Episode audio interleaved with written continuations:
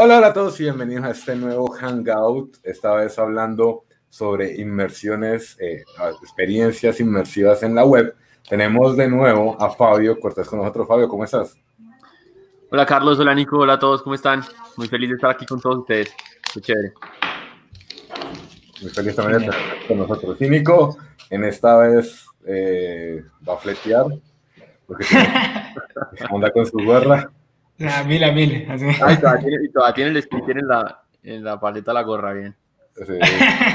sí, sí, Claro, y si le quitan el sticker ya eso no, ya no vale nada la gorra. Ya, ¿Qué tal, chicos? ¿Qué tal, chicos? ¿Cómo van? ¿Listos para este primer hangout? Bueno, de la semana será. este nuevo Hangout. Eh, para los que no conocen a, a- a- a Fabio, Fabio eh, trabaja con, con el Swiss Foundation, ¿algo? Sí, la Swiss Science National Foundation y el EPFL. Eh, casi, casi le pego. Eh, se enfoca mucho en el trabajo con eh, WebXR, WebXR, el cual es como una, una forma súper interesante. Antes de la charla de, de Fabio, pues realmente no tenía como conocimiento alguno sobre que eso existía, que estaba tan avanzado, pues como todo el tema. Yo me quedé como en, en, en, eh, en WebVR y hasta ahí. Ahí ya, o sea, me compré como la- la- el cartoncito ese de Google El cardboard. y, y- ahí terminó todo mi conocimiento. Pero cuando hablamos la otra vez o, o- o vi la charla de Fabio, me pareció súper, súper interesante todo lo nuevo que ha salido. Entonces dejo a Fabio para que se presente un poco mejor y abramos esta charla. Bueno, hola a todos. Para los que no me conocen, yo soy Fabio Cortés, yo soy WebXR Developer en el EPFL, que es la Escuela Politécnica Federal de Lausanne, en Suiza. Y estoy trabajando actualmente en un proyecto financiado por la Asociación Nacional de Ciencia de Suiza, el Swiss National Science Foundation. Y la- lo que estamos haciendo es una aplicación eh, basada 100% en web, pero con una experiencia inmersiva con realidad aumentada y realidad virtual para enseñar química en los niveles superiores de secundaria, en los primeros niveles universitarios. Em, la idea es mostrar eh, en 3D eh, varios tipos de moléculas y cómo su interacción y todo este tema, todo este tipo de cosas, pero siempre basado en web para que cualquier persona en cualquier parte del mundo lo pueda ver sin tener que tener un, un headset o algo así súper caro o algo de hardware súper especializado. Digamos que esta es la, la principal ventaja y al menos particularmente a mí lo que más me gusta también de, de estas experiencias es que sean basadas en web. Y es que desde cualquier celular, desde cualquier móvil, desde cualquier computadora, en cualquier navegador, puedes acceder ya, digamos, a la experiencia a un clic de distancia. No hay que instalar nada, las barreras de entrada son, digamos, prácticamente ninguna. Entonces, eso es, ese es el objetivo, digamos, de, de, esto que estamos trabajando. Sí, eh, yo me acuerdo que, bueno, en el tiempo, yo estuve viviendo un tiempo por allá por San Francisco, en ese tiempo eh, se, se estaba poniendo muy de moda, eso fue hace un montón, eh, el eh, todo esto de el Oculus, unos Samsung, Samsung Gear eran eh, como unos headset eh, bastante costosos, ¿no? Sí. Eh, digamos que la otra opción era el cartoncito ese de Google, eh, el cual pues me parecía bastante cómodo, además que uno podía hacer como cosas bien pequeñas, ¿no? No sé cuál sea el estado demo- de democratización de esta tecnología ahora. Uy, sí, pues digamos que con los headsets, sobre todo en países en vía de desarrollo como acá en Latinoamérica, donde estamos nosotros y la mayoría de países, digamos, hispanohablantes al menos, em, el grado de, de democratización de, de estos headsets es, es muy bajo, porque son muy costosos. Y pues con el precio del dólar y todo eso, traer eso acá es difícil, son difíciles de conseguir. Eh, sin embargo, se consiguen y, ah, y cada vez hay opciones más avanzadas a un, a un precio, digamos, más bajo, pero de todas formas sigue siendo muy difícil para, para nuestros países con nuestras economías adquirir este, eh, este tipo de, de- de hardware. Eh, ha avanzado mucho. El año pasado lanzaron el último Oculus Quest, y, mm, que es como lo último de Oculus, y ya no necesitas el un computador, digamos, de gamer para poder correr las experiencias de VR en el headset, porque en esos headsets anteriores eh, tú tenías el headset que igual costaba, no sé, 400 dólares, 300 dólares, pero igual necesitabas un computador de gamer prácticamente súper potente para que la experiencia corriera ahí y pues el render era en, la, en el visor de, de VR. En el Oculus Quest ya no se necesita el computador, es standalone. Esto empezó con el Oculus Go, que no es tan potente, pero pues igual está muy bien para, para empezar con VR, no es tan caro. Bueno, pues al lado de los demás al menos no es tan caro, vale más o menos 200 dólares. Y, pero no es tan potente. El Oculus Quest ya viene súper potente y standalone, ya no necesitas el computador. Eh, lanzaron hace poco también un cablecito que se llama Oculus Link, y tú lo conectas al computador por USB y puedes jugar los juegos de Steam, eh, digamos ahí eh, en, el, en el headset, pero de todas formas es muy costoso y por eso digamos que el, el, el WebXR, que si bien corren esos headsets, pero también nos da la, la posibilidad de que eh, el mismo código que hagamos para alguna experiencia que esté en esos headsets, lo podamos correr en cualquier teléfono, incluso en el visor ese que dices en el cardboard, o en cualquier computador, o en cualquier eh, teléfono celular. Esa es, la, esa es la ventaja, digamos que eh, no, no, necesitamos un headset de esto súper caro para, para poder acceder a la experiencia. Claro. Sí. También, también recuerdo que uno necesitaba como un super espacio todo adaptado. Sí, sí, sí. ya creo que, pues, si, si funciona Sanalon, supongo que ya es como más sencillo eh, adentrarnos a la época de Wally, ¿no? sí, sí, sí. Sí, sí, sí. De hecho, y de hecho con el último, con este nuevo API de WebXR device, em, ya digamos el headset, o si lo haces en un headset, eh, él reconoce ya mucho mejor todo el espacio donde estás y no necesitas todos estos sensores y eso, que igual si, si los tienes, pues está bien, pero si no los tienes, también se puede tener una experiencia muy, muy buena sin, sin que sea algo así. Una, una pregunta, es una, como una experiencia entre... ¿Eso es una, como una experiencia entre realidad virtual y aumentada o son dos cosas diferentes? Eh, digamos que cuando, hablamos de WebXR, digamos, uno tiende a pensar que la X es de realidad mixta, es como esto último que está todo el mundo hablando, que como los, no sé si han visto los de el HoloLens de Microsoft, que son unas gafas así súper futuristas que te las pones y ves entonces en la fábrica, te acercas al motor y ves, sale ahí, digamos, todas las características en tiempo real del motor y todos los controles y tal. Este es los HoloLens, esto es realidad mixta pero cuando está la X no, no quiere decir realidad mixta, sino la X es de cualquier cosa, como en matemáticas una variable X que puede ser cualquier cosa. De hecho, ese es el principio de la X. Entonces, eh, este web, la, digamos la Immersive Web o WebXR va desde, desde realidad aumentada, pasando por realidad mixta, hasta ya realidad virtual, que es este entorno 100% creado eh, digitalmente, 100% en el computador, no, no propiamente con el mundo real, como si es la realidad aumentada. Y la realidad mixta es este punto medio, digamos, en la realidad aumentada, tú ves en la cámara y ves los modelos 3D y las cosas en tu espacio con la cámara, pero las, la, la experiencia 3D no necesariamente interactúa más allá de un hit test que es como ver dónde está el piso, dónde está la mesa y que se ponga ahí encima eh, el modelo. Eh, eso es realidad aumentada pero no interactúa mucho con el espacio. En cambio, realidad mixta ya tiene en cuenta todo tu espacio, dónde está la pared, dónde está el piso, si tienes muebles, si tienes esas cosas, se digitalizan todas esas cosas y puedes empezar a interactuar con objetos del mundo real a través de esta, de esta interfaz. Entonces, por ejemplo, en el, en el, en el ejemplo del motor de, de, de, HoloLens, está el trabajador en una fábrica, se pone las gafas, se acerca al motor y entonces él ve ya como un panel ahí en sus gafas, así en... en 3D, entonces él ve ahí ya como aprender a apagar el motor, poder las revoluciones por minuto, poder todas estas cosas y a través de esta interfaz yo controlo el motor. Esto es la, lo que es realidad mixta. Y el WebXR API está pensado para que eh, en, una sola, en una sola especificación se cubran todos estos casos de uso, que por eso fue que se deprecó el de WebVR inicialmente, porque cubría únicamente el de VR, pero la realidad aumentada quedaba ahí como que no, bueno, un punto que no estaba cubierto y lo mismo el de realidad mixta, entonces el hardware iba más rápido que la misma especificación. Entonces por eso hicieron una nueva, que no fuera WebVR 2.0, sino WebXR, que cubriera todos estos casos de uso. Yo creo que estamos hablando de muchas cosas y posiblemente no todos sabemos eh, estas cosas, ¿no? Por ejemplo, VR nos referimos a realidad, a realidad virtual, ¿no? Esto es cuando, me corriges si estoy diciendo cualquier cosa, eh, es cuando, digamos, hay un mundo eh, normalmente tridimensional que es construido y nosotros entramos a interactuar con ese mundo, ¿no? Exacto.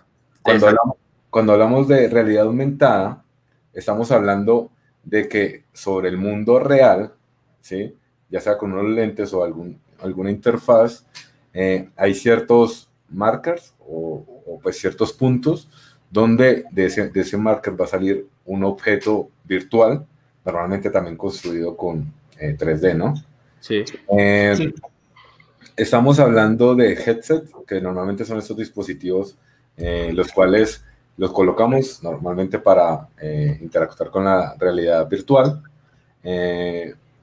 estamos hablando de algo más, eh, gamepads, que también me acuerdo que, que lo, que se, que, se, nombra cuando hablamos de WebXR o algo así, que son como los controles que utilizamos para movernos, por esa, para interactuar, más que movernos, para interactuar eh, por esa realidad virtual.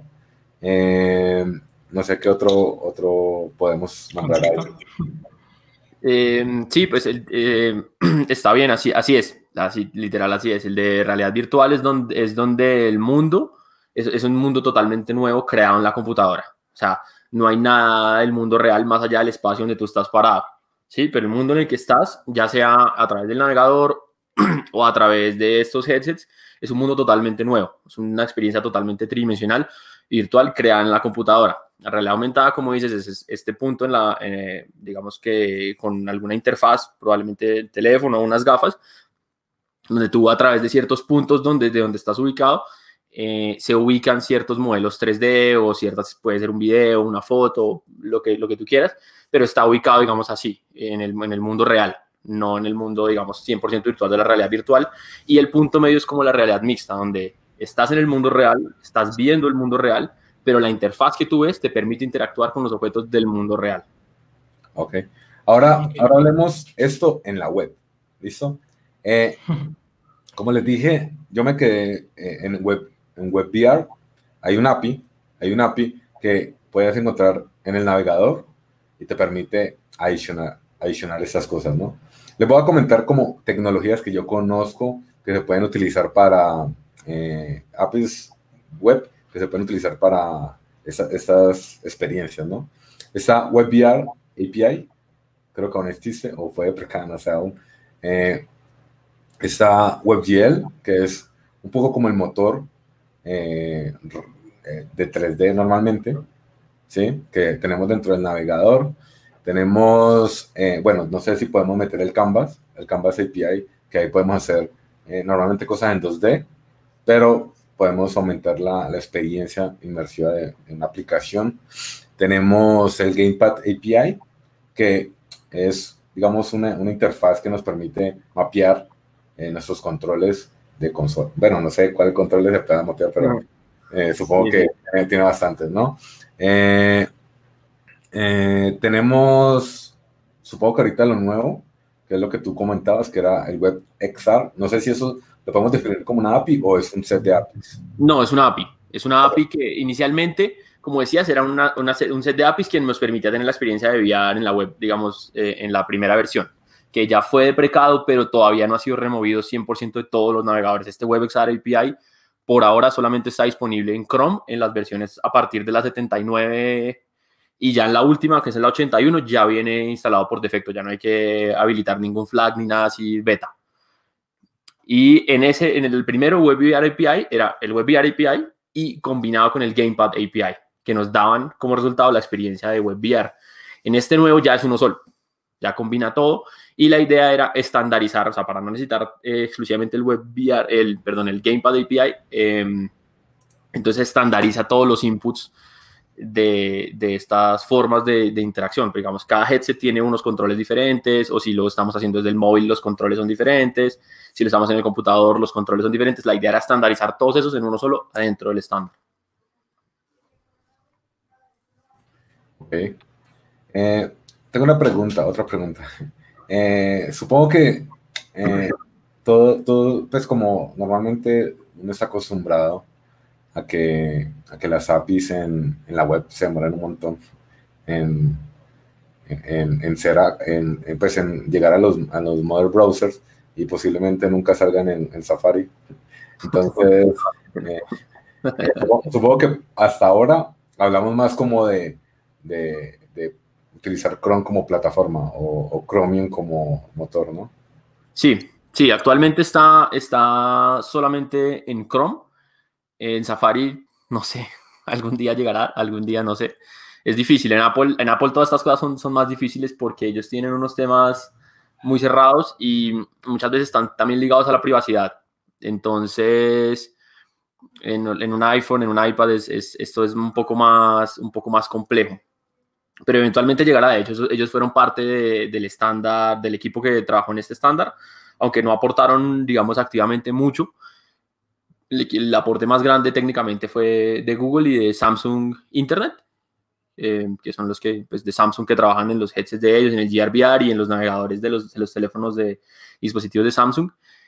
Pero sí, y, pero de todas formas en, en, Mozilla, en Mozilla con toda seguridad va a llegar. Todavía no está, pero con toda seguridad va a llegar. De, ello, de hecho, ellos tienen su propio navegador pensado en WebXR, pero no, pero es únicamente para los headsets. Se llama Firefox Reality. Eh, pero también eh, con toda seguridad este estándar va a llegar a, Firefox, al Firefox normal, digamos de Android, de no sé si de iPhone, pero al menos de Android y de una computadora, eh, sí, sí va a llegar. Pero por ahora sí estamos hablando solamente de Chrome. De todas formas hay polyfills, entonces en los navegadores en los que no haya soporte nativo de esto, se podrá tener, digamos, la funcionalidad, aunque sea la más básica, pero se podrá tener. Eh, eh, como una pregunta para todos los que estamos pues, viendo, los que venimos del desarrollo web, como qué cosas nos toca aprender como para entrar como a, este, a este mundo de desarrollar este tipo de, de, experiencias, como nos toca un poco de, no sé, digamos por ejemplo para aprender WebGL nos tocaba un poco aprender sobre geometría y 3D y todo este tipo de cosas, ¿no? No sé qué cosas aquí son conocimientos claves para poder hacer este tipo de experiencias? Eso es algo muy, es una excelente pregunta y es algo muy, muy chévere de, del web, digamos, de estas, de estas nuevas tecnologías que han salido en, esto. Esto a mí me, me, apasiona un montón porque antes, hace un tiempo, hace unos años, si yo quería hacer experiencias tridimensionales en la web o experiencias inmersivas, tenía que saber WebGL y WebGL es difícil. El, de hecho, hay gente que dice que el GL del GL es good luck porque la vas a necesitar. la suerte la vas a necesitar y, sí, WebGL es bastante complejo. Es súper complejo eh, y es súper complejo. O sea, de hecho, en el, no sé si ustedes vieron en el, en el último Google I.O., creo que fue eh, Ricardo Cabello, que es el, que, el, el maintainer oficial de 3JS, estaba hablando justamente de eso y puso un slide donde eran un screenshot de dos pantallas de, de VS Code eh, con un montón de líneas de código súper densas de WebGL para hacer solo un triángulo. Entonces eso es, es, una locura pero gracias a que a, esto de eh, a estos nuevos APIs como el WebVR, que fue el primero, digamos que fue el que puso los cimientos para esto, eh, la idea era que cualquier desarrollador web no necesariamente tuviera que tener conocimientos avanzados de, de 3D eh, para poder hacer una experiencia inmersiva en la web. Entonces, por ejemplo, está A-Frame. En A-Frame realmente tú no necesitas conocimientos de 3D así súper avanzados para hacer una experiencia, una experiencia tridimensional, porque está basado en Web Components, entonces ni siquiera lo haces desde JavaScript 100%, sino que lo puedes hacer en un archivo HTML tradicional. Y entonces haces un async y adentro empiezas a poner una esfera, una caja, un plano, lo que quieras poner, pero siempre con la misma interfaz así declarativa de HTML. Entonces, eh, al hacerlo de esta manera, pues digamos que le da una, una, puerta de entrada a los desarrolladores web que no tienen conocimiento en 3D para que puedan empezar con esto de una forma muy sencilla.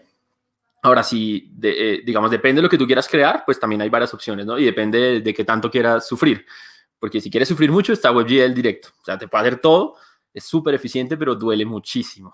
es súper difícil. Entonces, hay abstracciones. Entonces, está, digamos, A-Frame, que funciona así con Web Components, está, está muy bien. De hecho, para empezar, es la que yo siempre, es la, el framework que yo siempre recomiendo, es A-Frame. iFrame es, es el, el, mejor punto de partida para esto. Pero también está 3JS, que 3JS ya está basado, pues es 100% en JavaScript, ya es un poquito más denso, ya se requieren ciertos conocimientos de, de 3D y, y, así. Pero también, digamos, está para otro, otro digamos, otro perfil de, de, desarrolladores web que trabajan, digamos, con Angular, con Vue o con React, también está React 360, eh, que tiene la misma filosofía de, componentes de React, pero ya todos pensados para un entorno, un entorno 3D.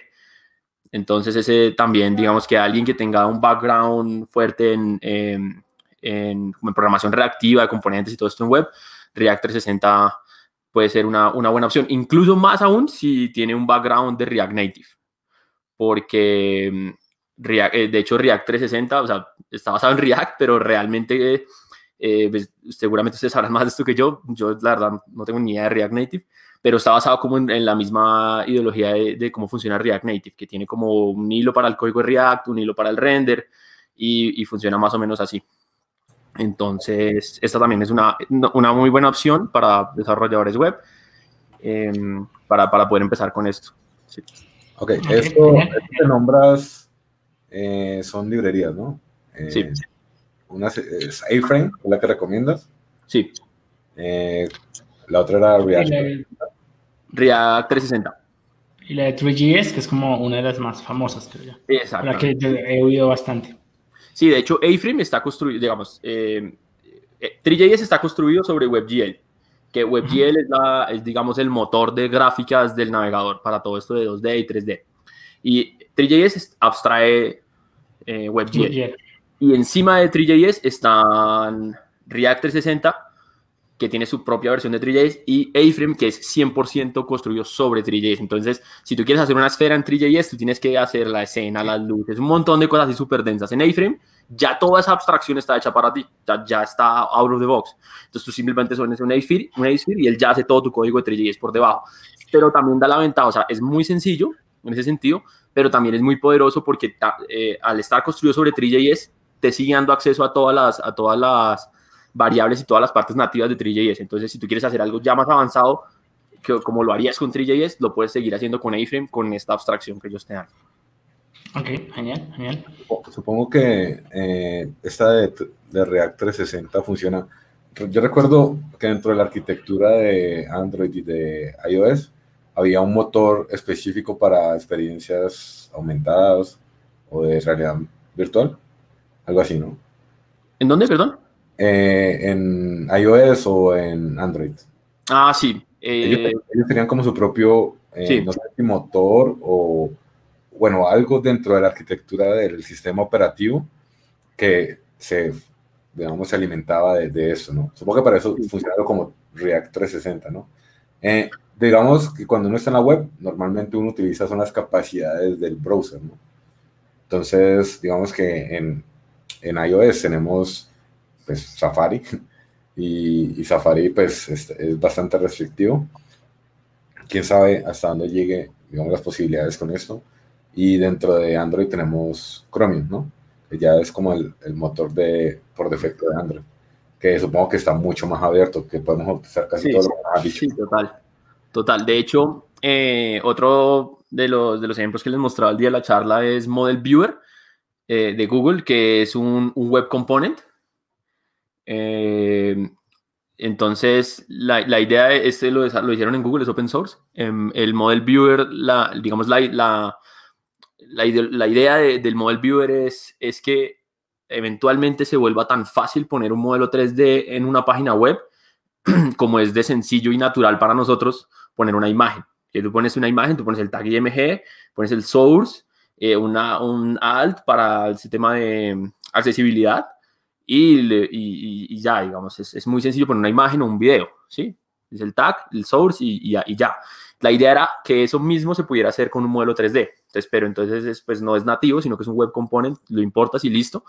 Y este model viewer, lo interesante que tiene es que usa justamente eso que, eso que, dice, que dice Carlos, que es estos sistemas que, que, nativo, que traen nativos los, los sistemas operativos móviles, como en, en Android se llama SimViewer, que usa el ARCore, creo que se llama, ARCore, y en, y en iOS, en, para iOS, para iPhone y iPad, eh, usa ARKit, se llama, creo que se llama, o, son al revés, no recuerdo si uno es ARCore, bueno, el caso, uno es ARCore, el otro es ARKit, y tienen unos visores nativos eh, para realidad aumentada, em, en, digamos, en el, propios del, del, teléfono. Entonces, la experiencia de realidad, de realidad aumentada, no, si bien la disparas desde el navegador, eh, utiliza estos visores nativos del, del, del, sistema operativo móvil. Entonces, si quieren, pueden eh, de pronto entrar ahí al link que, que pusimos ahorita en, en, el chat, ahí en estos Starter Kits. Hay uno de Mobile Viewer, los invito a que lo vean o si pueden, quieren, pueden entrar a la, a la página de mobileviewer.dev y vean uno de esos modelos y véanlo por ustedes mismos, cómo lo ven en el navegador, pueden interactuar con él, eh, con el dedo, lo mueven, lo rotan, lo ponen pero cuando ustedes le dicen quiero ver en mi espacio, él ya abre como otra interfaz. Es que es esta interfaz nativa y usa esto y lo puedes poner en tu espacio. Se puede hacer en Android y en iOS. El tema es que para iOS, como decía Carlos, también hay un montón de restricciones. Entonces, el mismo modelo 3D que tú cargaste para, para Android no te sirve para iOS, porque para iOS ellos crearon su propio formato de modelos 3D que se llama .usdz, USDC. Entonces, lo que, si tú quieres que la experiencia que creas como el Viewer te funcione tanto en un lado como en el otro, tienes que poner un fallback y decir, ok, para Android es este y para iOS es este, que tiene que ser .usdz. Pero una vez lo tienes, en el iPhone también se va a disparar de forma nativa. La, experiencia realmente aumentada como si fuera una app, pero no tienes que instalar nada. Desde el navegador lo dispara. Eh, ahorita que hablas de los formatos, eso también me parece un punto eh, interesante, ¿no? Eh, digamos que yo aprendí a modelar 3D, ¿no? Entonces tengo mi, muñequito de que, que es una bolita, cinco palitos, y el muñequito se está moviendo, ¿no? En 3D. Entonces, digamos, yo hago esto en, un software, supongo, ya sea, no sé si todavía 3 Max, no creo que eso lo compró Autodesk, ¿no? sí, sí, sí, creo que sí. Pero se puede, en ese se puede. Eh, ¿cuál, cuál, ¿Cuál sería, lo primero que quisiera saber, cuál sería el software donde se hacen, digamos, esas experiencias 3D? Algo como, no sé, Unity, no sé. Porque normalmente yo he visto, eh, pues como en este proceso de 3D, que pues alguien como se encarga de, del modelado, de texturización y después ya como que lo, lo, unen todo ese tipo de cosas. Hasta Unity creo que exporta para la web, pero no sé si sea lo, lo mismo o como, como tú has visto ese, ese flujo. Ok, sí. Eh, digamos que los, los, modelos 3D que podamos utilizar eh, se pueden hacer prácticamente en cualquier programa de modelado 3D que, que, encuentres. Digamos que, la, la, que para mí es la mejor opción es Blender, porque es open source y es gratuito y hay muchísima información en Internet. Entonces tú puedes crear tu modelo 3D ahí y lo puedes exportar. Eh, ahorita ya les cuento un poquito más de los formatos. Eh, también está Cinema 4D, también lo pueden hacer en, en, este, en Maya o en 3ds Max, en cualquier, prácticamente en cualquier, en cualquier eh, programa de modelado 3D. El tema es que cada uno de estos programas tiene ciertos formatos en los cuales exporta. Entonces, por ejemplo, el de Autodesk, los de Autodesk, los de Maya, exportan los archivos en un, formato que se llama .fbx. Entonces, si tú usas WebGL, puedes usar cualquiera, básicamente. Si tú usas 3JS, hay loaders externos para cada uno de estos formatos. Entonces tú dices, yo quiero cargar un modelo .fbx, entonces yo cargo ese. Si yo quiero cargar un modelo tipo Wavefront, que es otro muy común, que seguramente ustedes lo han escuchado, que son los que son un par de archivos, uno .obj y un .mtl. En uno viene el mesh, que es como, digamos, toda la estructura del modelo 3D, y en el otro viene las texturas y las imágenes, que los colores y todo esto. Eh, entonces, cada uno tiene como sus propias formas de exportarlo. Pero si vamos a hablar ya para la web, lo mejor es utilizar un formato que se llama GLTF, GLTF o GLB, GL.GLB. Eh, eh, digamos que estos, estos formatos es como la analogía de en una imagen. Piensen en un archivo de imagen que ustedes están haciendo en Photoshop o en Illustrator. El, formato cuando yo lo estoy editando es .ai si es Illustrator o .ps si es Photoshop. pero cuando yo se lo voy a mandar a alguien, cuando yo voy a compartirlo, entonces ya yo no le mando el Photoshop o el Illustrator, yo ya le mando un .jpg o un .png. Entonces el JPG y el PNG vienen siendo eh, lo que es el GLTF y GLB a un modelo 3D. Entonces lo chévere, sobre todo el GLB, es que si tú tienes varios archivos de texturas y todo eso, los pones en uno solo. Y hay unos ciertos tipos de compresión, hay, hay, unas herramientas especiales para eso, hay unas incluso que son basadas en web, las pueden buscar con Draco GLB Compression o algo así, o lo pueden hacer directamente en un programa, como Blender o algo así. Pero entonces el que más se utiliza para, para esto son los que son .glb o .gltf, que son también más livianos y, tienen mayor compatibilidad con otras cosas. Ahora, cada uno de los frameworks que, uno utilice puede llegar a tener restricciones. Eh, digamos que, eh, por ejemplo, en A-Frame, en A-Frame tú puedes cargar un GLTF, un GLB o el OBJ y el MTL, está bien, pero si yo vas a usar Model Viewer, solo te sirve el GLTF y el GLB. Entonces ya el FBX que sacaste de Maya en ese mismo formato tal cual lo sacaste no te sirve. Entonces yo también lo que siempre recomiendo es como ver en qué framework voy a desarrollar la experiencia tridimensional o de VR y ver cuáles son los formatos que él soporta para exportarlos de, de esta manera.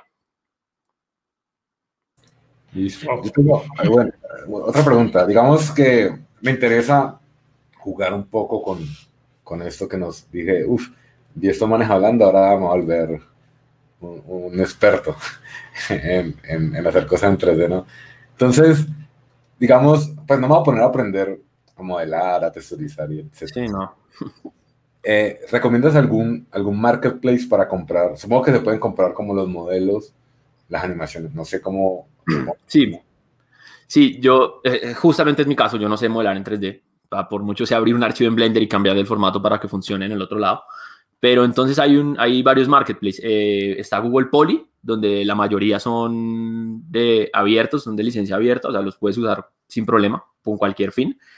pero el que yo más utilizo es uno que se llama Sketchfab lo pueden, lo pueden buscar en Google, Sketchfab, y ahí hay de todo. Hay unos, que son, hay unos modelos que son simples, con, que son muy livianos, hay unos modelos que son más avanzados, así ya con un modelado 3D súper profesional y súper avanzado, y los puedes exportar en diferentes formatos. Entonces, ahí eso es otra ventaja. Ahí, el, digamos, el diseñador 3D lo sube en, en, un formato de malla, pero entonces tú lo puedes decir, no, no me lo den en el de malla, sino démelo en GLB de una vez que yo lo voy a usar en web. Entonces en Sketchfab está muy bien. Ahí también se pueden comprar algunos, hay unos que son cerrados, unos que son abiertos, pero usualmente uno siempre encuentra ahí una opción. De hecho, la mayoría de mis demos y las, cosas que hago así como de ejemplo con modelos 3D que no son míos son, son sacados de, Sketchfab. Les recomiendo es que cuando busquen algo y lo vayan a hacer para web, eh, muchas veces uno ve unos modelos así súper chéveres, así con animación y todo, pero son súper pesados. Entonces ahí abajo tú puedes ver que dice vértices eh, entonces, entre más vértices tenga, entre más vértices tenga el modelo, es más pesado. Entonces, entre menos tenga, pues es más liviano, no solo para la carga, sino para el render. Entonces, en el navegador eso es algo también a tener en cuenta, sobre todo si los usuarios que tenemos no tienen un, dispositivo tan potente, es algo también eh, para tener presente. Eso te iba a preguntar, em, como que mínimo de características para correr estas experiencias, porque pues, me imagino que, por ejemplo, cuando uno va y entra a la página de Chrome, eh, labs o este tipo de cosas, como que hay varias eh, laboratorios que literalmente empiezan a, correr la máquina y se empieza a sobrecalentar. Porque necesitan, sobre todo ejemplos de WebGL y que tengan muchas cosas, literalmente queman toda la RAM. Eh, para construir este tipo de experiencias, como, ¿cuál es el mínimo, básicamente, como para correr algo decente? Sí, digamos que eh, en una experiencia así que, digamos que uno cree, yo les sugeriría que siempre, eh, cuando busquen el modelo que vayan a utilizar, por ejemplo, en Sketchfab, busquen que sea low poly. Entre menos vértices tenga el modelo 3D, más liviano va a ser. Eh, si, si, ustedes ya, digamos, tienen los modelos y, todo, y están haciendo esto y están usando A-Frame, em, en A-Frame hay, un, hay una, uno, en la escena, en el HTML, uno le escribe stats al lado de la, del async y él le pone a uno así un cuadrito al lado donde te va diciendo siempre cuántos vértices tiene tu escena, a cuántos frames por segundo está corriendo. Entonces eso también le sirve a uno para, para ir haciendo como, como una trazabilidad de qué tan pesado está haciendo la, la, escena que uno está haciendo. Pero realmente así como un mínimo, mínimo no, no habría, ya depende de lo que vayas a crear y, y lo que vayas a hacer. Otra recomendación, digamos, en este sentido, eh, muchas veces, y muchas veces estas experiencias de WebGL son así pesadas, es por eso, es porque eh, no seguimos las buenas prácticas. Así como en el desarrollo web tradicional hay ciertas buenas prácticas, digamos, a la hora de crear componentes y reutilizarlos, en 3D también pasa, sobre todo si estás usando, por ejemplo, 3JS o A-Frame. Entonces tú, por ejemplo, creas una esfera y resulta que eh, el modelo 3D que vas a hacer tiene 20 esferas. Entonces, un error es crear 20 esferas diferentes porque creas 20 eh, meshes diferentes con 20 texturas diferentes. Entonces, lo que se puede hacer es reutilizar esta, estas cosas, que así como es el mismo principio del, desarrollo web con componentes. Entre más reutilices tu código, entre más reutilices las cosas, también más eficiente va a ser la, la experiencia al final que vas a crear. Claro. Ahora, tengo otra pregunta. Eh, digamos, bueno, ya compré mi, mi modelo 3D, ya es una, una belleza, ¿sí? Ya lo, ya lo tengo exportado en el formato. El sonido. ¿El sonido se maneja adentro del, de la misma animación o hay que agregarle como el audio sobre el, sobre el contenedor también? O sea, como sincronizarlo. Sí, el audio, el audio es algo, eso es, eso es, qué buena pregunta. El audio es algo muy interesante en este tema del 3D porque cuando tú pones audio en una, en una experiencia inmersiva, el audio no debe ser igual que en una página web tradicional donde tú estás escuchando música, sino que la idea es que el audio sea espacial. Entonces, que estás en, una, estás en un entorno y digamos como estás en la sala de tu casa, entonces si tú más te acerques al equipo de sonido, más duro va a sonar. La idea es replicar esto mismo, que se vea lo más real posible. Entonces, eh, el audio se agrega al contenedor de la escena de VR o de, pues sí, de VR en este caso. Y la idea es que también tenga una ubicación, digamos, en el espacio.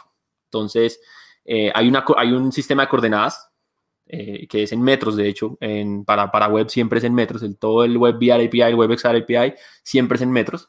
Entonces tú puedes decir eh, que el equipo de sonido esté en la posición 2 en el eje X, 1.6 en el eje Y y menos 4 en el eje Z, por decir. Entonces a medida que tú te acerques allá, vas a empezar a escuchar cada vez más potente el sonido. Esto ya, esta, esta abstracción ya, ya la puedes encontrar prácticamente en todos los frameworks de, de 3D como A-Frame o en 3JS también, o incluso en Babylon JS creo que también, está, también se puede hacer así. Ok, entonces es como tengo esa librería en mi proyecto y lo, y lo, asocio a un componente, a un contenedor que ellos tienen directamente. Sí. Ok. Sí, ¿Y el audio tiene que ser como algo especial o el, el MP3 ahí raso? El sí. MP3 ahí raso funciona. Entre más elaborado lo tengas, eh, seguramente sea mejor. O sea, no hay nada como, como un, o sea, como algo tan complejo como un 3.1 o algo así que tenga varias Sí, si tienen entre más canales, ustedes han escuchado este eh, de audio oral en YouTube de, del corte de pelo, que es como que tú vas a una barbería y escuchas la, la, tijera acá y luego la escuchas acá. Si lo han escuchado, uno se pone audífonos y es increíble, es como si realmente tuvieras las tijeras acá o si las tuvieras acá o el barbero te se acerca y se aleja. Esa es la experiencia que mm. se trata de, de, dar. No sé, si, si no lo han escuchado, se los recomiendo. No recuerdo cómo se busca, yo lo, vi hace un, lo escuché hace un tiempo en YouTube como Biaural Barber Shop o algo así y, y, se lo ponen con audífonos y es increíble. Esa es la eh, del sonido como espacial, esa es la, la, experiencia que se, quiere, que se quiere dar, pero funciona con un MP3 normal y eso está bien también. Ok, listo. Entonces, vamos avanzando en, nuestro, en, nuestra, en nuestra aplicación. ¿no? Entonces ya tengo el 3D, ya tengo el audio, digamos que lo aprendí a usar con una librería de las que nombraste ahorita. Eh, ahora me quiero, no sé, comprar los accesorios. Entonces, digamos, si, si quiero comprar los, los accesorios, ¿qué, ¿qué, recomendarías para comenzar, no? Eh, ¿Me voy de una con eche lo más caro que haya o, o compro algo, eh, o compro, o hago mi cartoncito de, de Google y, y, comienzo por ahí? Bueno, para empezar, casi que ni siquiera necesitas el cartón. Puedes empezar directamente en el navegador de tu celular o en el de tu computador eh, está, está muy bien para empezar. Eh, digamos que depende de la experiencia que tú quieras lograr, eh, está el hardware que necesitas. Entonces, si tú quieres algo ya que, digamos, tenga controles con las manos, entonces, por ejemplo, eh, que sea como un, que tú seas el arquero y te van a hacer tiros a, y tú los tapas jugando fútbol.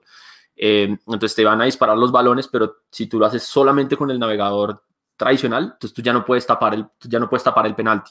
¿sí? Para eso ya necesitas uno, un headset que tenga controles. Entonces depende también de, de, la experiencia que tú quieras lograr, está, pero para empezar realmente necesitas solamente el, eh, el, navegador del celular y el navegador de tu computador, está bien para empezar. Ok, pero tenemos plata, ¿sí? necesitamos gastar esa, esa platica. ¿sí? Entonces... ah, no, si, hay, si hay plata... Eh, el, Oculus. el Oculus. Y el Oculus Quest, realmente el Oculus Quest es, es como una muy buena opción porque es a la que Oculus más le está apuntando. Entonces, el Oculus Rift, que era como el anterior, que fue como el primero así súper avanzado que hubo, ya en los últimos eventos de lanzamiento de features y APIs de, de, Oculus no han anunciado nada para el Oculus Rift. O sea, funciona todavía con Steam o con el navegador, pero, pero no, no han anunciado casi que nada nuevo para él. Entonces yo ahora sugeriría, si, si, digamos, tienen la posibilidad económica de comprar un headset comprar el Oculus Quest, que es el que más le están apostando, le están dando más, más soporte, más actualizaciones. Y, y sí, yo, yo iría por ese. Pero pues también hay otras opciones, digamos, si ya lo que tú quieres es también que el headset te sirva pues, para crear estas experiencias, pero también quieres que te sirva para jugar, eh, digamos así, esos juegos ya de tope gama eh, para computador que tienen VR, entonces también puedes ir con, una, con los de HTC, con el HTC Vive, eh, que son muy, funcionan súper bien con Steam, que es como esta plataforma de, de videojuegos. Y, y, ahí puedes, puedes también tener una experiencia muy buena. De hecho, hace, hace un par de semanas lanzaron el, eh, un juego que se llama Half Helix, algo así, no recuerdo, y es como el primer shooter eh, pensado 100% en VR. Entonces les recomiendo que vayan y que, que busquen en, en, YouTube está el eh, el trailer para que puedan ver cómo ustedes pueden lanzar las granadas y todo. Es súper, súper chévere. Pero también para Oculus, este, eh, los de Facebook no se quedaron atrás. Y bueno, no sé si ustedes alguna vez jugaron. Ah, se me fue el nombre de este juego, ¿cómo se llama? Eh, Medal of Honor. Medal of Honor, no sé si lo recuerdan, es un juegazo. Para, estar en PlayStation, PlayStation 2 y ya pues hay unas versiones más, más nuevas. Y Oculus está trabajando directamente con los creadores de Medal of Honor para hacer como la versión Medal of Honor, pero futurista ya. Entonces, en ese juego, no sé si ustedes se acuerdan que usted le tiran una granada y uno se la devolvía, pero pues era con el control. Ahora ya lo puedes hacer enviar, tú puedes cajar la granada con tu mano y devolverla. Es súper chévere. Interesante. Veo que. yo me quedé en Halo y ya. ah, no, no. pero Medal of Honor, no, Medal of Honor es un poquito más viejo. Eh, el Quest, veo que todavía no está a la venta, ¿no? Ya a sacar de una de las tarjetas Ah, no, sí, Lo que pasa es que está agotado por la pandemia. Ah, sí, o sea, está retrasado. Está retrasado por la pandemia, sí, sí, sí. Pero hay, hay ciertas, digamos, hay ciertas partes donde todavía de pronto se podría conseguir. Pero por la pandemia está agotado. Ah, está agotado. Está agotado por la pandemia, sí. Todo el mundo quiere ahora hacer algo diferente. Por la no queremos esta realidad, vámonos para el mundo virtual. sí, sí, sí, literal, la vieja eh, como disparó el teletrabajo, disparó, así que todo el mundo quiere comprar daños de VR. Disparó los embarazos. Entonces, eh, bueno, eh, digamos, cuando voy a comprar un headset de estos, digamos, tengo alguna restricción, por lo menos, yo sé que creo que Oculus lo compró Facebook. Sí. Entonces, digamos que supongo que si compró Oculus, pues obviamente pierdo mi privacidad y pues todo lo que hago. Y adicionalmente a eso, ¿tiene alguna restricción de plataforma o, funciona? Sí, digamos que em, los App Stores, cada, cada uno de los headsets está, digamos, de estos, de estos hardware y este, de esos headsets, está respaldado por una gran compañía. Entonces, el HTC Vive pues tiene HTC y Steam detrás. Em, los Oculus están con Facebook. Entonces, cada uno de estos headsets tiene unos SDK de desarrollos diferentes, tiene una tienda de aplicaciones diferentes, tiene unos motores de render diferentes. Entonces, si tú vas a hacer una app para uno, no necesariamente te va a servir para el otro. Pero si la WebXR te va a servir en los dos. Claro, eso, eso estaba pensando porque eh, es como todo, es como los browsers, como cualquier cosa, ¿no? A veces te funciona en uno y luego no te funciona en el otro. Digamos que con, eh, yéndose a la web funciona eh, más o menos, o sea, funcionaba una parte, ¿no? Pero tenía pensado, por lo menos eh, Steam, supongo que Steam todos los juegos funcionan con estas cosas. No, no, no todos. Los juegos tienen que estar eh, desarrollados exclusivamente para tener eh, algo de VR para que te funcionen en VR. O sea, no es que si tienes el HTC Vive y conectas cualquier juego y lo juegas en VR, no. Los juegos tienen que estar hechos para VR. Hay una categoría, tú puedes buscar en Steam, hay una categoría que te muestra todos, pero no todos funcionan para VR. Okay. ¿Y en Facebook solo puedo jugar los de Facebook? Como Granjeritos, ese Farmville. No, no, no, no, no. O sea, sí y no. O sea, están esos, está el de la granja, mi, mi super granja, y están, pero también como tiene su propio App Store, hay mucha gente que está desarrollando videojuegos especializados para estas, para estas plataformas. Entonces, también hay más juegos aparte de la granja y Candy Crush, y no, hay más hay muchos más. De hecho, también no, solo hay juegos, hay otras cosas también súper interesantes que, que, pueden encontrar, eh, eso sí, particularmente en el de, en el de Oculus, y es que ellos han hecho como partnerships con, con, por ejemplo, con la NASA y con Washington Post, hicieron uno hace un tiempo con para utilizando los modelos 3D de, de, las capturas de las imágenes que, que, habían en Marte, hicieron una experiencia para ver cómo se sentiría estar en, estos robotcitos que van andando por Marte. Entonces, este, está muy chévere. También está, este, está este. También hay otro que es con, em, con el, la Galería Nacional de Londres. Está también la experiencia del, del, museo. Entonces es como si tú estuvieras en el museo, te paras, miras las obras, e incluso lo puedes escuchar a una persona narrándote, contándote lo de la obra y todo esto. Lo chévere de este en particular de la Galería Nacional de Londres es que está hecho en web, está basado en web y fue hecho con React 360 y uno lo ve y uno dice, uy, se ve súper complejo la forma de hacerlo, pero una vez tú lees la documentación y miras un poco más cómo funciona React 360 detrás y ves que hacer una experiencia como esta realmente es muy sencillo si ya tienes algo de conocimiento en, en componentes de web y todo esto, realmente no es tan difícil. Entonces también está muy chévere. Y también hay otro, otras que son ya más como artísticas, entonces está esta herramienta que se llama Quill, que es de Facebook, está desarrollado por Facebook, está en Oculus, y es como... Ah, tradicionalmente tú tienes Photoshop o Blender o algo así para hacer un modelo 3D en el computador. ¿Sí? Pero la idea que con, de, este programa que se llama Quill es que tú te pongas el headset y tú entres al canvas donde estás pintando. Entonces, uno ve los videos y están estos, estos, estos artistas con los headsets puestos y entonces están así pintando como si fuera, o sea, modelando así casi que en tiempo real y todo esto. Entonces, entonces está, está muy, muy chévere eh, este de, de, Quill en Facebook. Y Google también tiene uno que se llama Tilt Brush. Creo que está, ese sí creo que está disponible en todos. También es para pintar, para dibujar, para modelar 3D. Entonces el artista es parte de su obra a la medida que está, que está pintando y está haciendo las cosas. Está muy chévere también. No solo para jugar también. Hay hartas otras, hay hartas opciones más. Ok, aquí estaba mirando. Microsoft también tiene como unos demos así del, de los HoloLens, así como de gente pintando y cosas así. Sí, son súper chéveres. Hay unos artistas, hay uno que se llama Goro Fujita, si lo, si lo pueden buscar en Instagram o en, Twitter, él todos los días hace una ilustración 3D con Quill, es increíble, es, es una locura, es una cosa, es increíble.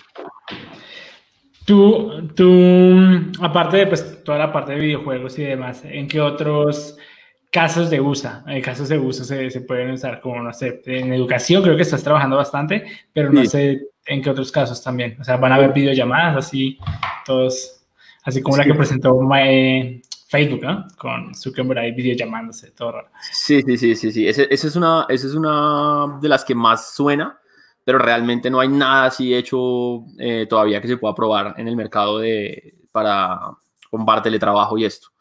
Pero sí, digamos, yo creo que la principal es la, es la, es la, la parte de educación. Hay, hay una frase que, que me gusta mucho eh, pensando en esto y es cómo, cómo pudieras enseñarle a alguien un trabajo de vida o muerte, una labor de vida o muerte, sin poner en riesgo su vida ni la de otras personas. Y esto, esto fue algo que hicieron, eh, creo que fue en los años 30, que se hicieron los primeros simuladores de vuelo. Es, es, esa, misma, es esa misma idea. ¿Cómo le enseñamos a los pilotos a volar sin que se suban a un avión y se estrellen o maten a alguien. ¿sí? Es, esa misma lógica también puede funcionar acá. Entonces, hay muchas aplicaciones para entrenamiento de empleados en fábricas, para entrenamiento de cirujanos. Eh, digamos, en Ford, en la parte de ensamble de Ford, tienen hartas cosas de, entrenamiento con, con VR. De hecho, tienen un partnership con Oculus. Y también para educación, digamos, a, a, otro nivel, digamos, no tan especializado, digamos, como el que estamos trabajando nosotros con la parte de la química, porque una cosa es tú ver, digamos, la molécula y tú sabes que un electrón salta de uno al otro lado, y te lo pueden decir, pero cuando el profesor te muestra estos modelos que están hechos de plástico y él dice, no, es que este rojito saltaría a este acá, pero, pero, tú, pero tú no lo ves, ¿sí? Entonces tú no sabes cómo es la interacción de todo esto. Entonces este tipo de aplicaciones también, también, también funcionan muy bien. Y también eh, en entrenamiento, digamos, hay, hay, una, hay un estudio que, que hicieron en Stanford hace un par de años eh, de, de, un equipo de fútbol americano que ponían al, al o sea, el líder del equipo, no tengo ni idea de fútbol americano, no sé cómo se llama, el man que es el líder del equipo, y lo ponía, le daban, ese, le daban, un, le dieron uno, le dieron un Oculus que tenía grabados los entrenamientos. Entonces él llegaba a su casa y se lo ponía todas las noches y era como si estuviera ahí, estuviera viendo. Entonces le ayudaba mucho a memorizar y hay, hay todo un estudio estadístico de cómo mejoraron con, cómo mejoraron con esto. Incluso también hay otro muy, muy interesante que también hicieron en Stanford y era de unas personas que lesiones en unos movimientos de karate. Era gente que no sabía nada de karate. Entonces pusieron a unas personas a verlo en, en YouTube con videos y pusieron a otros con, que entrenaban los movimientos con un headset. Y, el, y al final los evaluaron a todos y, el, y tuvieron un 75% más de retención las personas que lo hicieron con un headset. Entonces, yo creo que en el tema de la educación también está, está muy bien, está muy, muy bien. Eh, por aquí preguntan en el chat si conoces algo de Facebook Horizon. Sí, eh, eso lo lanzaron hace en el último evento de Oculus Connect. Y este, ¿Ustedes han visto Ready Player One, la película? Es algo así. Es como que me voy a, esta otra, a este otro mundo donde está el avatar de Nicolás y está el avatar de Carlos, y entonces hablamos y nos conocemos allá, pero no estamos en el mundo real, sino que estamos como en este, como en este universo paralelo social. Eh, lo, lo, anunciaron el año pasado y lo iban a lanzar este año, eh, pero sé que todavía está en, en beta y todavía no, no, digamos que no ha despegado mucho el tema así en, el lanzamiento público. Sin embargo, también, como decía Carlos, ahora esto tiene un montón de implicaciones de, la parte de privacidad que han sido como, como, ha hecho que esto que este Facebook Horizon haya sido un poco resistido por la, por la comunidad. Claro. No, claro, tiene todos los problemas del mundo. Hay, un capítulo de Black Mirror más o menos así. Es como un, juego de combate que termina en otra cosa. Algo así, uno, termina enamorándose ahí de, de otro señor de 60 años. Sí, sí, sí. Que tiene una. descubres cuáles eran tus. Que, que, que, tiene cloroformo cuando nos conozcamos y. Sí, sí, sí, ese, ese tiene un montón de, de temas ahí complicados de, de, privacidad. O sea, se ve muy chévere, se ve muy, muy bacano esto, pero, pero, pero el, el, el tema de la privacidad es, es, complicado. Bueno, ahorita hablamos de la privacidad. Eh, recuerdo que esta, plata, esta plataforma eh, tiene en la web, hablando de la web, ¿sí? Eh, tiene un protocolo de privacidad, ¿no? Sí. Entonces... Sí, dale. Sí, dale. No, en el eh, parte de la, de la especificación de, de, de, este nuevo API de WebXR está también eh, hablar de, de, de, estos temas de privacidad, porque cuando tú tienes acceso a, al GPS, tienes acceso a la cámara, tienes acceso al giroscopio, a, digamos a todos estos sensores que, propios del, del, teléfono o de tu computador o de tu headset, pues se puede capturar un montón de información sensible de las personas. Entonces, e, ese fue incluso el mayor aporte que hizo, y creo que el único, que hizo la gente de Apple para, para este estándar. Y era como, ok, tenemos que hacer que la gente que entra a estas, a estas experiencias lo haga de forma tranquila, de que no le van a robar nada de información ni nada de eso. Entonces, parte de este nuevo, de este nuevo estándar viene ya, digamos, un, tema de privacidad alto. Alto, alto. Incluso los de Apple, básicamente lo que dijeron fue, o sea, si no hacen eso así, nosotros nunca lo vamos a poder implementar. Entonces, eh, esta parte ya viene un poco más blindada en este, en este, nuevo, en este nuevo estándar. Claro, eso, eso, eso me parece súper importante, ¿no?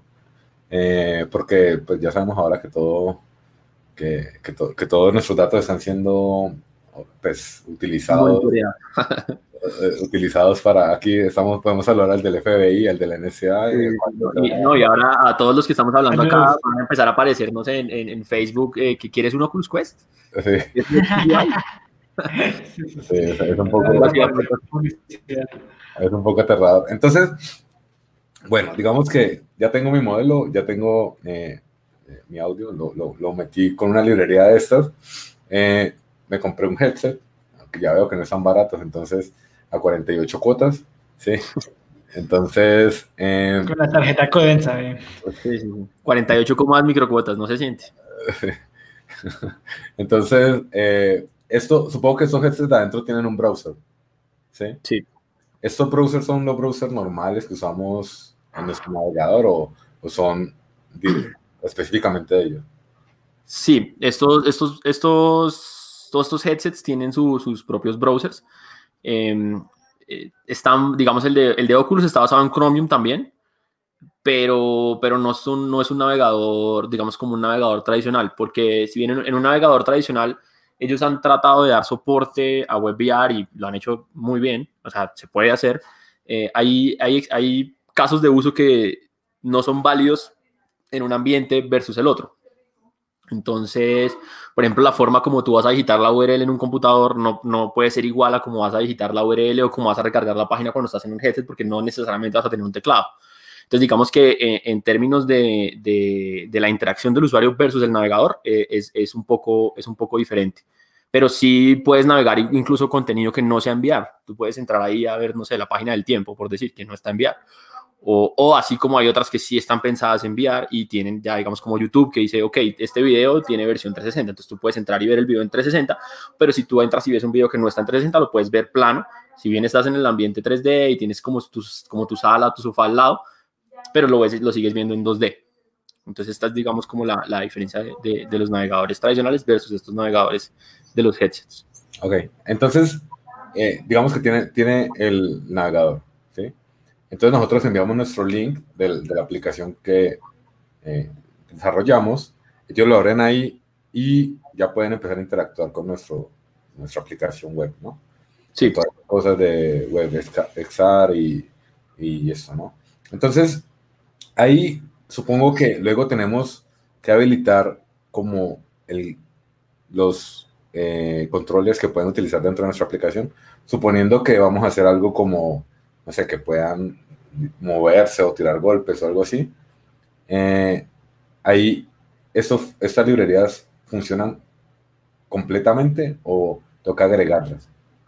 Sí, digamos que cada uno de estos headsets tiene diferentes controles. Entonces lo que, lo que usualmente se hace es que se, se crea la experiencia y se, y se hace, y tienen como los mappings de los controles. Entonces, por ejemplo, en el Oculus tiene tantos controles de esta forma. Entonces, cuando esté en un Oculus, se usa de esta forma. Los controles van a ser así. Cuando esté en un HTC Vive, va a estar así. Pero si tú lo abres en un navegador, en un, en un, navegador de un celular o de una computadora que no tenga estos controles, simplemente no te aparecen. Pero igual puedes entrar en la experiencia. Entonces, la idea es que si nosotros queremos que sea accesible para todas las personas sin importar el hardware que tenga, entonces hay que crear como fallbacks. Entonces decir, ok, si tiene los controles, está así. Si no tiene los controles, pues eh, hágalo con el teclado o hágalo con el mouse, también se puede hacer si, si está en un computador. Pero pues sí, depende de cada uno. Pero a lo que me refería es que estos, digamos, esas librerías que nombraste, ¿ya lo tienen incluido o tengo que agregar otra librería o, directamente? Ah, ok. No, es, la mayoría están incluidos. y, y, si no está incluido de forma nativa en la librería, eh, con toda seguridad lo encuentras, digamos, en A-Frame. Por ejemplo, en A-Frame no, eh, ellos tienen unos controles básicos eh, incluidos en la librería. Pero si tú quieres ya unos controles específicos para el Oculus o para algo así y no están en la librería, tú los buscas y seguramente los van a encontrar porque eso es lo chévere también de que, de que sea todo web, porque está esta misma cultura open source. Entonces seguramente alguien ya lo hizo y está disponible para ti de una forma muy sencilla. Luego lo puedes incluir como un componente sin exportar toda una librería muy grande. Pero con, con los principales controles de los principales headsets, digamos, de los más tradicionales, de los más comunes, sí, seguramente los vas a encontrar ahí. Ok.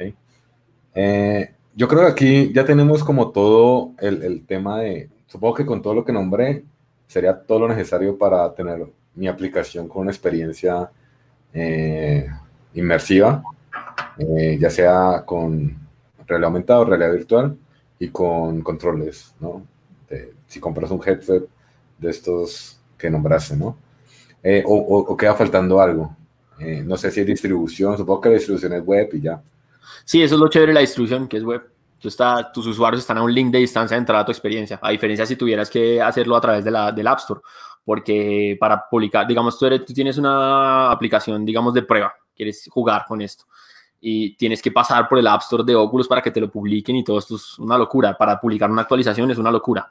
Entonces, en web lo publicas como cualquier otra web tradicional y listo, estás a un link de distancia. Incluso hay unos videos súper, súper interesantes en, YouTube y que, que, pueden ver en Twitter de gente que desarrolla ni siquiera en, un editor de código normal en el computador, sino que en Glitch. Entonces tú escribes en Glitch el código en el navegador y tienes conectado el headset abierto en el navegador. Entonces a medida que estás escribiendo el código en, en un navegador en tu computadora, tú ya lo puedes estar probando directamente en web porque se actualiza esa URL constantemente con los últimos cambios que estás haciendo. Entonces la distribución es súper fácil porque estás a un, link de distancia de, que la gente pueda entrar a, ver esto.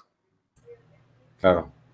Sí, o sea, yo creo que esto, digamos, si hubiera estado más avanzado eh, ahora que no podemos salir, eh, sería como, no sé, como súper, o sea, como si fuera más democratizado, ¿sí?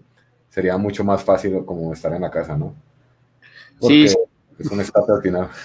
Sí, sí, sí, estamos ahí atrapados todos. Pero sí, esto, esto y ahora yo creo que con este, este WebXR API lo lanzaron en diciembre. O sea, empezó a salir en diciembre y ya en la última versión de Chrome pues ya está.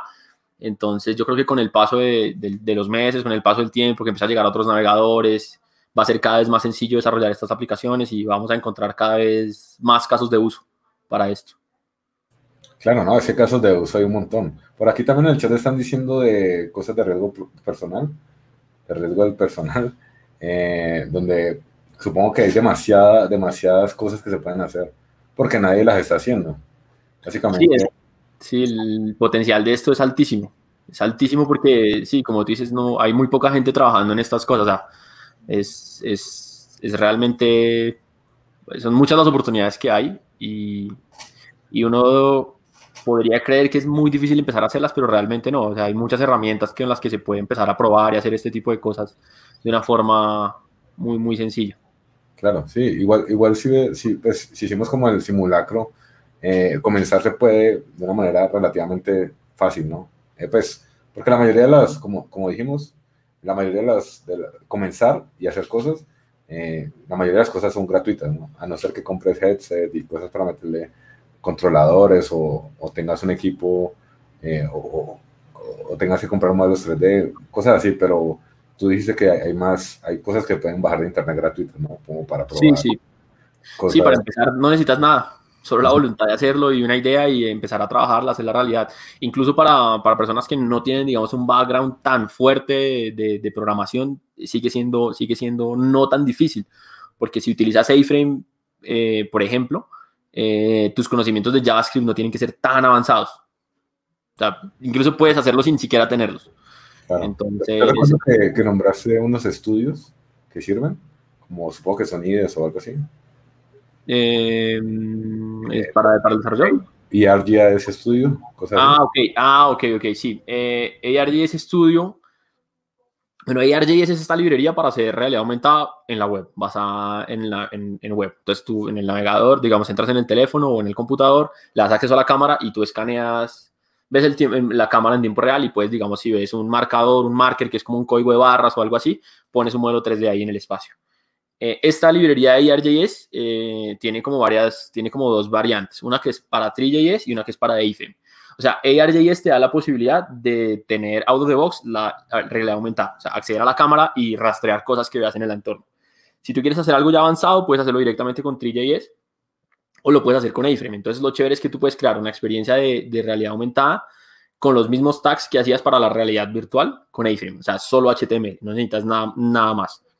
Y eh, como parte, digamos, del, del, del, proyecto open source de ARJS, desde hace un par de meses estamos trabajando ahí eh, con otras personas del equipo haciendo ARJS Studio, que más que un IDE va a ser como una plataforma web donde cualquier persona que no tenga eh, conocimientos de programación o de desarrollo pueda tener una experiencia de realidad aumentada. Entonces pensado como en artistas o científicos o cualquier otra persona. Em, entonces, la idea de ARJS es que eh, pues está todavía en desarrollo. De hecho, si quieren entrar pues, en GitHub, es AR-JS.org, creo que se llama. Y ahí pueden ver, digamos, en qué va. Hay un montón de issues abiertos y la, el equipo que está detrás de eso es súper amable. Pueden empezar a colaborar, no necesitan ni siquiera saber mucho. Em, pueden hacerlo desde ya. Y la idea es que entonces tú vas a decir, ok, yo quiero subir acá eh, que me muestre, eh, digamos, una versión del cuadro quiero que me muestre el cuadro interactivo con un video. Cuando yo escanee el cuadro, me muestre un video. Cuando yo ponga el celular ahí. Entonces la idea es que tú vas a decir, ok, yo quiero que cuando tenga esta foto me muestre esto. Generar. Y él te genere, digamos, ya el código listo para publicar de cómo sería esta, esta experiencia de, realidad aumentada. Y también para una que es location based, que es tú vas a poner en el, tú vas a decir unas coordenadas de latitud y longitud de GPS y tú vas a decir, ok, en estos puntos del GPS, en estos puntos de Google Maps, me va a mostrar estos modelos 3D o esta imagen o este video. Entonces, cuando la persona esté en esos puntos, le da acceso a la cámara, le da acceso al GPS del teléfono y va a empezar a moverlo y va a empezar a ver estos puntos así basados en, las coordenadas y eso. Entonces, la idea es que como esto suena muy difícil, digamos, para, realmente no es tan difícil, pero para una persona que no tiene como un background de desarrollo de programación, pues es, complicado. Entonces, la idea es que con este ARJS Studio cualquier persona lo pueda, lo pueda hacer. Sí, creo que ya es mucho más fácil que cuando yo empecé a mirar estas cosas. Eh, se, ha, se, ha, pues como, se ha simplificado mucho trabajo, ¿no? Entonces, bueno, no sé. Eh, cualquier cosa, eh, quería decir que para los interesados en esto, pues si quieren comunicarse con Fabio, lo pueden hacer a su Twitter, ¿no? Arroba Fabio J. Cortés y supongo que les responderá o los dejará en vista, no sé. no, no, a todos. Todo el que quiera, si tienen alguna pregunta, algún comentario, no saben por dónde empezar, eh, quieren ver ejemplos, tengo hartas cosas para compartir, entonces nada, súper chévere. Cualquier persona que, esté interesada, pues me puede escribir y, listo, de una, miramos qué se hace. Listo. Nico, ¿tienes algo que decir antes de que nos vayamos? No, no, que pues muchas gracias a, Fabio por estar aquí, aceptar la invitación, hablar con todos. Eh, ahorita los que están viendo y lo que los, vayan a escuchar posteriormente. Y anímense también pues a probar de pronto este tipo de, experiencias y, y, a ver qué se puede construir. Muchas gracias Fabio por estar aquí. No, gracias a ustedes por la invitación, qué chévere. Eh, una última cosa que quería decir, eh, hoy que se me ocurrió algo, eh, y básicamente era, digamos, con ese problema del, del aislamiento, ¿sí? Estaba leyendo muchos, muchos como temas de, de psicología, cómo, cómo, cómo, la parte social es importante en, pues como en nuestro, nuestro estado de ánimo, ¿no? Entonces quería invitarlos, ahorita comparto el link en mi, en mi, en mi Twitter, arroba Carlos Rojas-o, eh, el Cuervo va a hacer como un experimento, ¿no?